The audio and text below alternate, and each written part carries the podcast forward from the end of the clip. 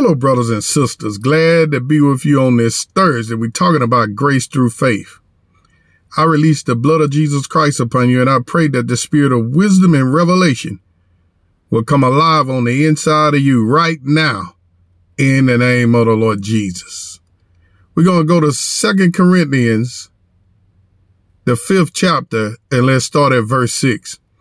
Now, I want you to remember, you're going to hear two different camera angles in the fifth chapter of Corinthians where you're going to think, well, hold up, brother. I thought you were saying that we're not saved, uh, uh, by works. We aren't. But Paul, he writes the word of God so that you'll have a balance. So you'll know that you still need good works. Now, all of this going to be in the same chapter. It's, it's, it's, a, it's a marvelous thing. Listen to this, Second Corinthians 5 and at verse 6. It says, Therefore we are always confident, knowing that whilst we are at home in the body, we are absent from the Lord. Now, Paul say some things you'd be like, man, this man wanted to die. Yeah, he wanted to transfer from this life to the afterlife. He knew that he wasn't going to die. Now listen, for we walk by faith, not by sight. So he's saying he absent from the Lord. Okay. in the flesh. And it says, we are confident, I say, he speak for all of us. We, we are confident, I say, and willing rather to be absent from the body and to be present with the Lord. Now, hold up. I almost disagree with Paul on that. But anyway, I think that's pretty, you know, being a little facetious here, but Paul spoke for us, all of us. He said, we are confident, I say, and willing rather to be absent from the body and to be present with the Lord. Then he said, wherefore we labor. Now labor is works, right? That whether present or absent, we may be accepted of him. For we must all appear before the judgment seat of Christ, that everyone may receive the things done in his body according to that he have done, whether it be good or bad. Knowing therefore the terror of the Lord, we persuade men, but we are made manifest unto God. And our trust also are made manifest in your conscience. Now, is Paul, now Paul, all through his writings, he's saying that you're not saved by works. Did you notice that he didn't say anything about salvation? So it's different rewards in heaven by works. But your salvation is not by works. But it is different rewards in heaven. You can read about that in Revelation. Them that do this, he gonna give them this. Them, who do this, he gonna give them that. So it's different rewards in heaven based on work. But your salvation is not by works. Paul talks about that in another chapter. Be careful how you build. If you don't build right, you'll suffer some loss. He's talking about the rewards in heaven. Verse 14, it says, for the love of Christ constrained us. Love is what makes you not do evil. Because we thus judge that if one died for all, then, then we're all dead. And that he died for all, that they which live should not henceforth live unto themselves, but unto him which died for them and rose again. Wherefore henceforth we know man, we know no man after the flesh. Yea, though we have known Christ after the flesh, yet now henceforth know we him no more. See, because he's not on the earth anymore. He's in the spirit realm. Now, verse 17, it says, therefore, if any man be in Christ, he is a new creature. So when you confess Jesus Christ as your Lord and Savior, you become a new creation. You are a new race. I preached a message on that one time and I don't think people really caught it. But when you get in Christ, it's just like God created a new race with Abraham when he made the Jewish people because because Abraham was a Syrian.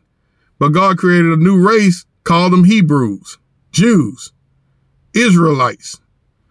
Now he's did the same thing. He's created a new race now called Christians. We call it Christians. All the new creation people.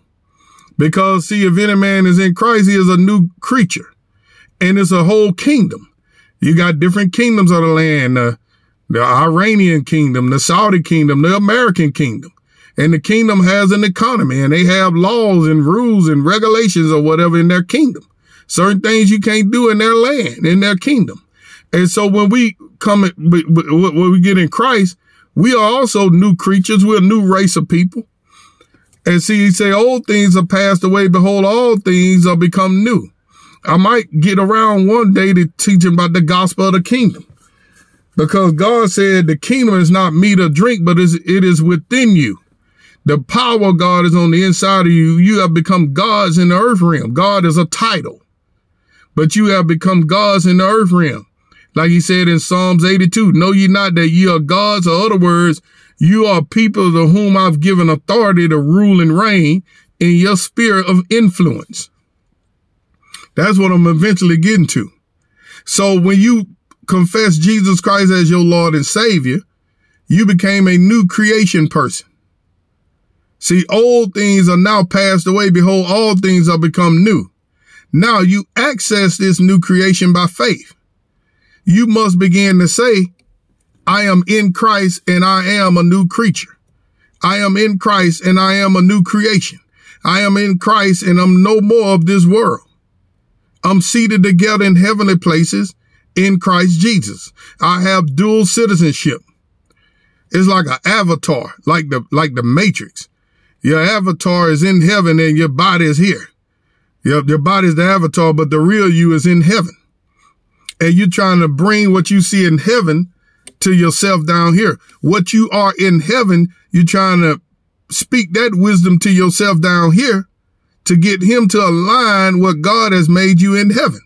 See, you wasn't that old nasty rascal you used to be before you got born again, doing the things you was doing the avatar in heaven and agree with the, uh, the, the real you in heaven and agree with the avatar on earth. The person in heaven was a, a love child of a love God, full of compassion and mercy. But the person down here was acting a plumb fool, a plumb donkey. And so what you got to do, you got to get that donkey you in, in, in concert with the new creation you.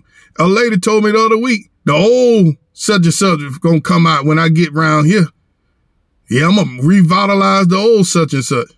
I said, man, she, she is explaining that thing correctly and don't even realize she was basically confessing that she gonna let that old man come back to life so she can go handle some business.